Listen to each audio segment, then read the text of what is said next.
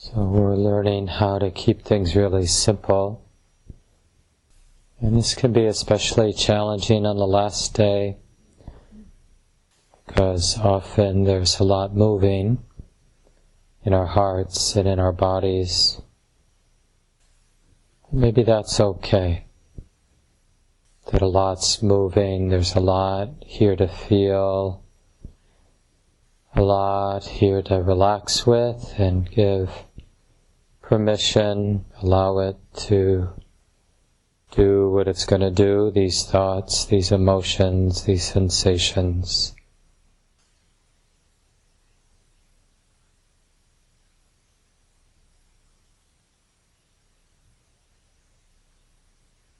So, in the middle of all this movement, is it possible to allow the body to find its natural ease? Just as best it can now.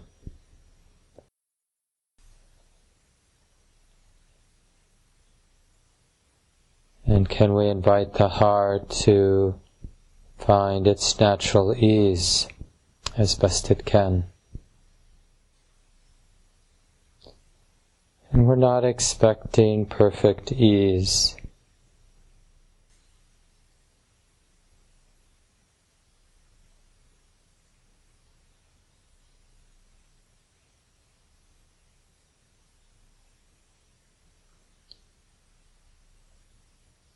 We're more interested in this deeper release the wisdom and the love in the heart that has made peace with the imperfect conditions, the imperfect and changing conditions of the moment. So, where the ease really comes from in the end is this wisdom and love, knowing how to relate to these changing and imperfect conditions with a lot of ease a lot of trust, a lot of letting go, letting nature be nature.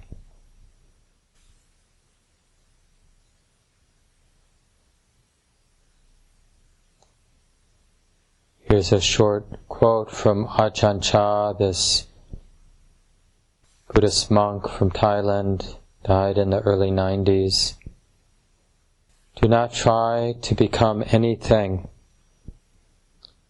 Do not be a meditator. Do not become enlightened. When you sit, let it be. When you walk, let it be. Grasp at, grasp at nothing, resist nothing. Of course, we'll lose that confidence in being open, being present in this allowing way. We'll lose it.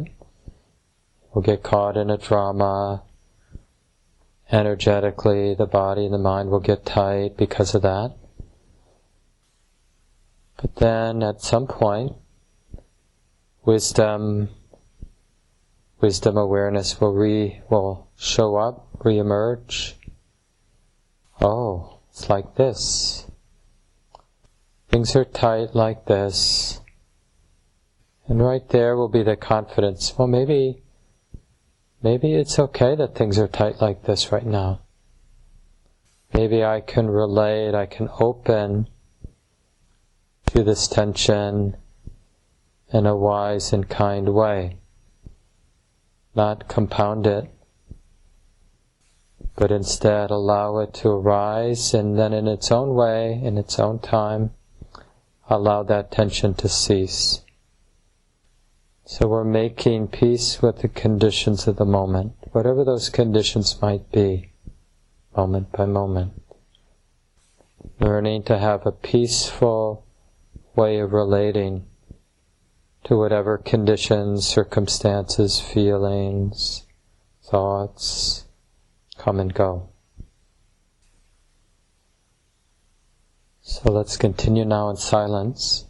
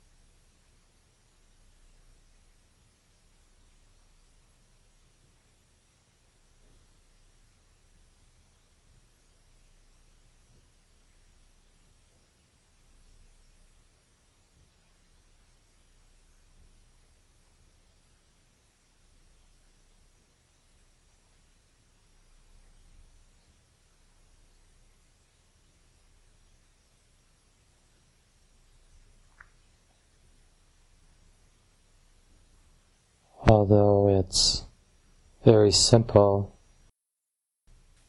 there's definitely something beautiful and powerful about sitting here right in the middle, valuing openness, valuing allowing and letting things be. Even those experiences that are ambiguous or wormy, unpleasant in some subtle way, numbness, for example, everything belongs. Everything will come and go. Do I need to turn it into a personal problem? Whatever it is that's showing up right now. Or can I let it be? As Sylvia Boorstein says or wrote, everything is always breathtakingly the only way it can be. My heart resting in equanimity responds with compassion.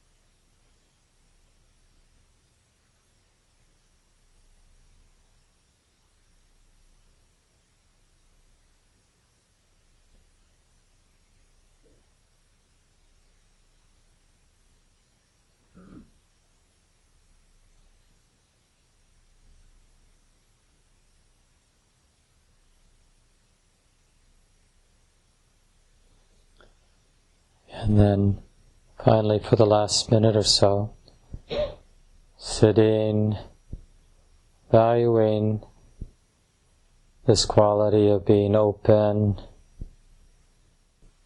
unafraid,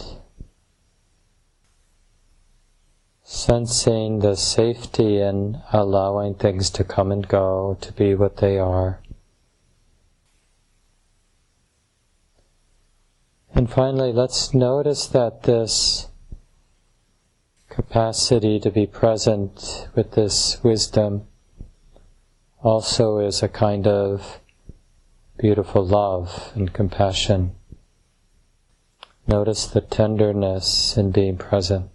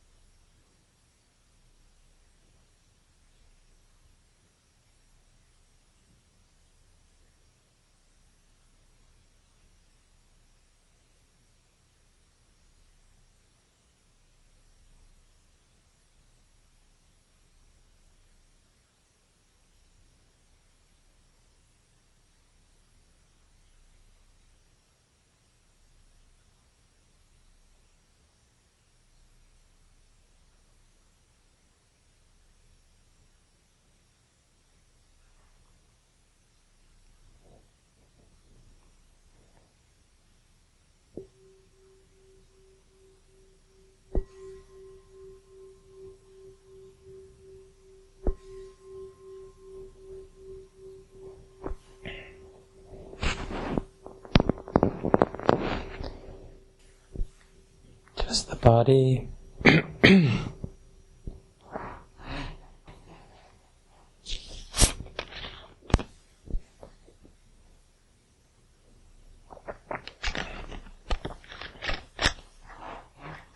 so we have about 15 or 20 minutes um, for some questions, and I have a number here that people left on the bulletin board. But maybe we'll alternate between any questions that are live now, including if you're one of the people who wrote a question out. Sometimes it's uh, useful for you just to re-articulate it right now.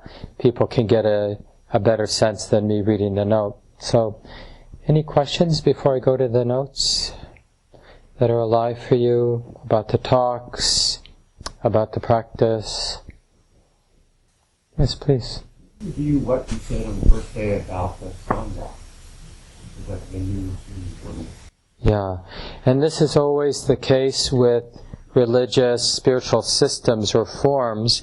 It's like uh, they travel through time when they get objectified or, you know, turned into a concept. But then it's our job as an active spiritual practitioner to make it useful, functional, real in our experience. Same with the Buddha Dhamma Sangha. So it's, it's like code, right, that informs our actual living.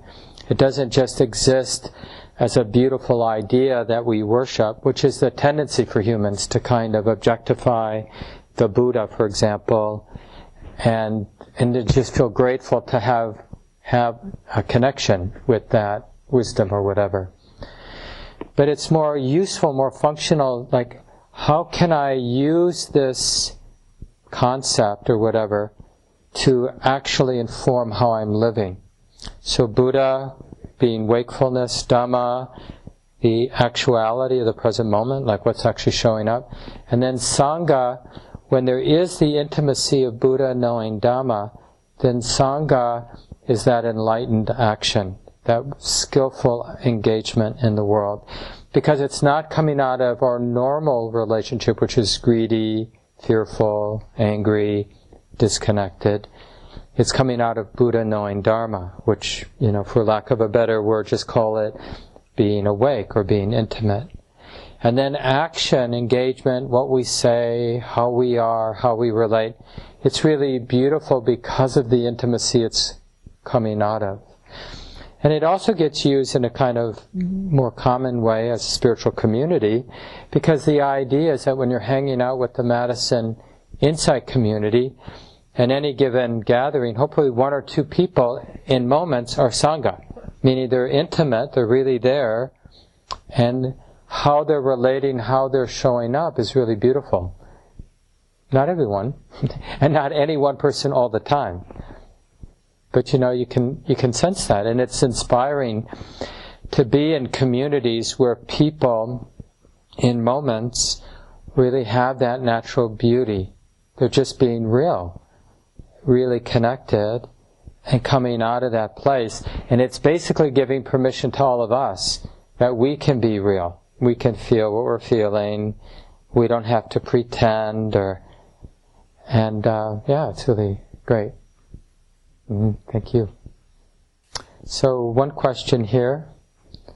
How can we be more accepting of the impermanence of all things without getting caught up in the suffering, fear of future suffering?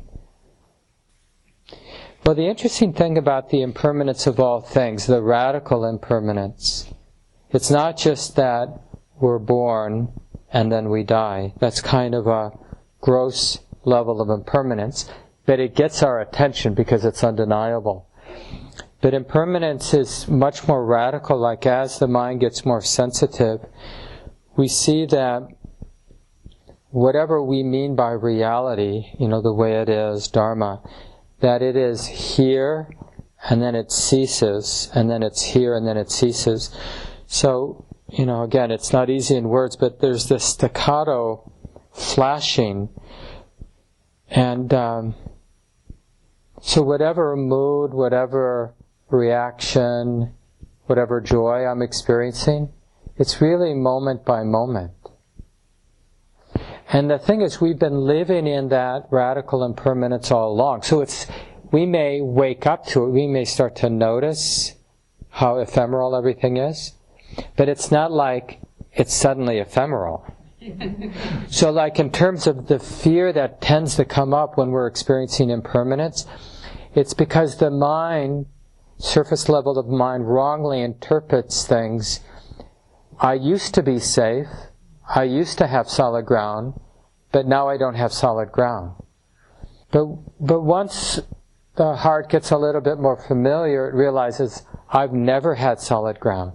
I'm never going to have solid ground. And we seem to be okay with that, right? Human beings, the whole world seems to be okay with the way it is. So why does my mind have to dramatize, kind of catastrophize the reality of impermanence?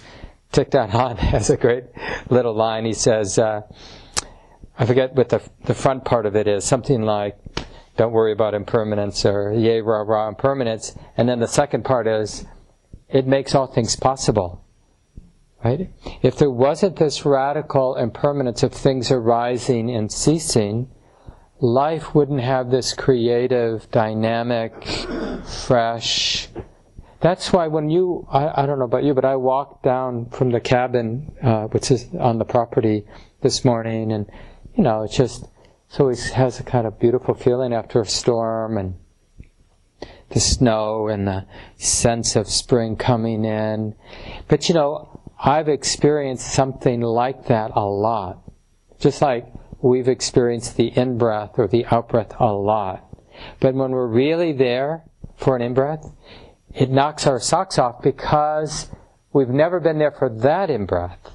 Right? There's something alive and fresh something that is it's less about the in breath and more about the fundamental creativity unstoppable creativity of life, of this, right? And the other half is the fundamental, unstoppable ceasing of everything. Can't hold on like sand through the fingers. And both of those are true, and it makes us feel very alive and very awake when we're attuned to that level of impermanence. So it's a lot of it is just to keep going as we sense impermanence, as we sense that we're not in control, that life is ungovernable. These are all different words for anicca. It doesn't just mean change, it also means things are unreliable, not dependable. Right? Just whatever word or phrases really illuminate what we don't want to see. Because that's what we need to make peace with. And then we realize, in a funny way, this is what I've been waiting for. That it really frees up this life when our heart is more and more in line with change, with the unreliable or ungovernableness. Any questions out there? Yeah. Well, how do you make peace with the um, destruction of biosphere? Yeah. How do you make peace with the humans destroying the biosphere? Or just any kind of action we see in ourselves or in our partners or collectively that's self destructive. Because it really breaks our heart. It's one thing when something happens and nobody can stop it. And it's another thing to see people or peoples self destruct. But the thing is, it's also nature. You know, like when an asteroid hits the planet and there's tremendous destruction, we kind of shrug and go, well, causes and conditions, you know, what can you do? We live in a world where there are asteroids zinging through the, you know, the solar system, and it's just a matter of time. But when somebody is being destructive, you know, acting out, you can see this. We see it in our own relationships. It's very poignant to me, um, just being in a long-term relationship when I see myself acting in ways that's destructive for the relationship. And I have enough awareness to see it, but not enough clarity for it to be any other way, you know. And, uh, you know, how we get defensive or we want to we're mean and we want to sort of make our point by making the other person hurt or you know things like that that are not that uncommon.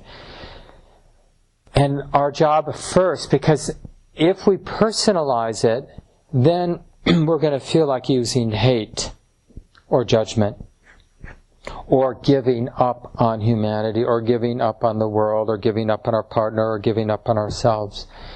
So that and neither of those strategies are helpful and the thing about seeing that self destructiveness as a movement of nature is it allows us to get closer, to really get close, really feel into it.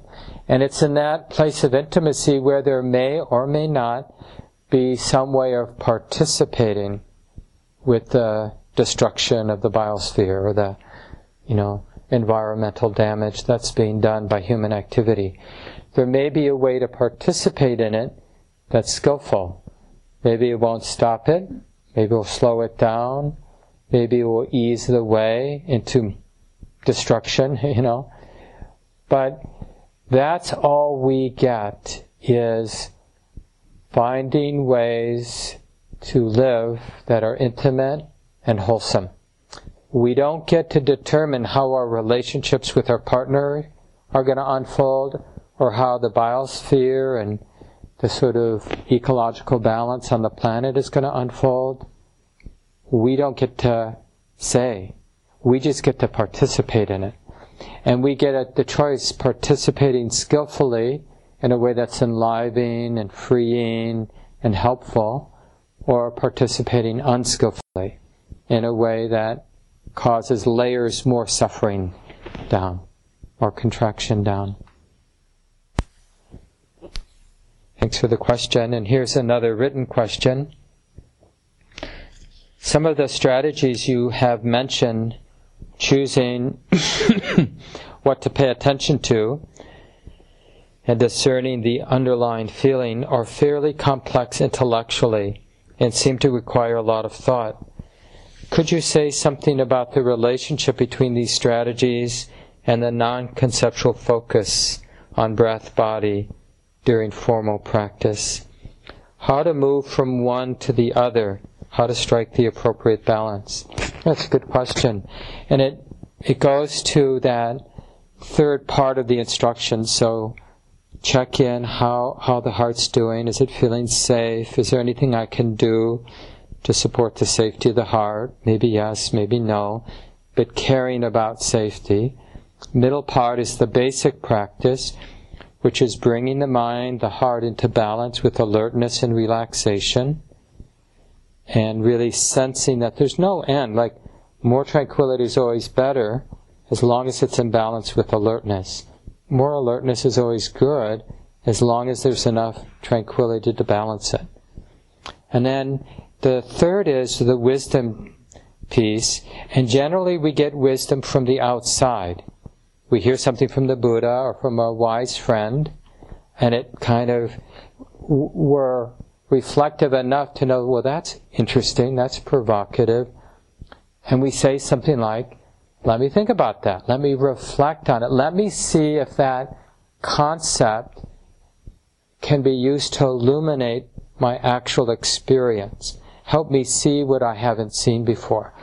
So there is some right thought, skillful thought involved with this wisdom because usually, sometimes you get intuitive wisdom, but even that tends to have been supported by hearing something, thinking about something in the past. You, the mind was ripe to get it intuitively.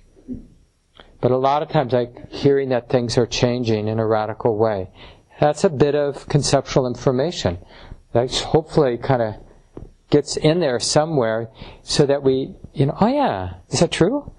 You know, and we kind of use it to look, to open, to feel, to be more intimate. Does it help me get more intimate? Because pretending that things are permanent is a real distortion in the way of intimacy. Because I can't actually be close to my, like even something practical like my relationship with my spouse. Because if I'm really close, really like showing up in an interaction with my spouse, any idea, any kind of fixed idea my spouse, to death do us part.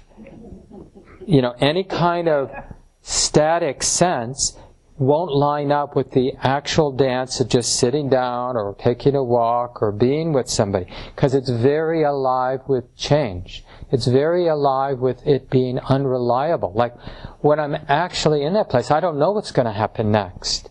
And if I think I know what's going to happen next, I've already disconnected from the intimacy of the moment. And I'm in my idea, and I'm probably protecting, trying to massage the interaction to fit my idea. Some kind of, it's like a microaggression on the, on the relationship. When we're in our thoughts, in our static thoughts about it. So, uh, we want to um, use the information but bring it into the present moment, like a reframing. And that's necessary as long as we're not seeing clearly, then we do need these pointing out instructions to challenge. It's not so much to tell us what the truth is, but to illuminate how the truth, how intimacy is being distorted. Right? So it, these teachings are more about removing wrong view than about being right view. So, like, again, just because it came up in the previous question, impermanence. Impermanence is more about, like, the idea, the spiritual teaching that everything's changing, there's no ground, it's all ephemeral, not reliable, everything's uncertain. Maybe not so. Right? So that's there as a spiritual teaching to illuminate how unconsciously we cling to the idea of things being static and permanent and dependable. And that's what needs to be uprooted, that tendency. We don't want to become a fundamentalist about impermanence. You know, and then we gotta go up in street corners and talk to people about like, do you believe in impermanence? you know, and it gets weird and, and worse when people go that direction. So it's a, that's why in Buddhism we call it a skillful means. Skillful means to uproot delusion, to uproot the tendencies in the heart to not be intimate. Because nature will teach us what the truth is, like coming into alignment with our own experience. That's how we actually realize impermanence, not with the idea, but we just, like, uh, I really like in very early Buddhism, like in the discourses that were repeated even in the discourses, right? So in the Pali Canon, the early Buddhist sort of collection of teachings of the Buddha, they mention some of the discourses that were taught early on in the Buddha's teaching career, right? Because he taught for 40, 45 years, a long time. And uh, in those early teachings, you know, they it didn't. It's just interesting that they preserved them. They didn't impose kind of because over the centuries they systematized the teachings even in early Buddhism. And so the way freedom was talked about, not so much in, in kind of grand terms like the absolute cessation of greed, anger, and delusion, even though that's very common in early Buddhism. It was more about being peaceful with conditions. Like that's how a wise person, a free person was described. Somebody who's free with conditions. Somebody who doesn't have any resistance to the way that it is right now. So, all we need is intimacy, because if we can really be intimate, then there's no resistance with the conditions in the moment. There's peace with the conditions. But how to get intimate? Well, we need a couple things, including teachings like the teaching on impermanence, to help illuminate the distortion, the habit of presuming permanence. That's a big habit in our mind, to presume permanence. We don't see it. It's, it's like uh, so commonplace. We don't see all the ways we presume permanent. It's like we're going to go home. And I'm not saying that we're not going to go home, but the, the reality is we don't really know. I mean, sure, statistically, you know, out of a group of 60 folks, most of us, most of the time, are going to make it home, you know, at the end of the retreat. But the reality is we don't know. And sometimes people don't make it home. So, can we live with that? You know, can we stay attuned to that? Or are we going to just get by by presuming permanence? Presuming reliability? So part of it is is uh, not presuming the teachings on impermanence are uh, difficult. Change is what's difficult. Impermanence is a liberating teaching. Even seeing dukkha, seeing suffering is liberating. But the change is hard for us. You know, when we've been very dependent on our imperfect security, but it's still our security, but it's imperfect. It doesn't really hold up. It takes a lot of patching up. We're never done patching it up. But it's our security. Right? It's hard to leave that behind. And that's, that's part of what this teaching on impermanence is about. So maybe I'll leave it there. We'll come back at uh, 5 to 11. Maybe we'll see what's going on. But I'll give a, just a few more teachings for maybe 10 minutes there, and then we'll start the closing circle. But I'm going to pass it on to Julie, who has some information about ending the retreat. Do you want to use the mic, Julie? Thank you for listening. To learn how you can support the teachers and Dharma Seed, please visit dharmaseed.org slash donate.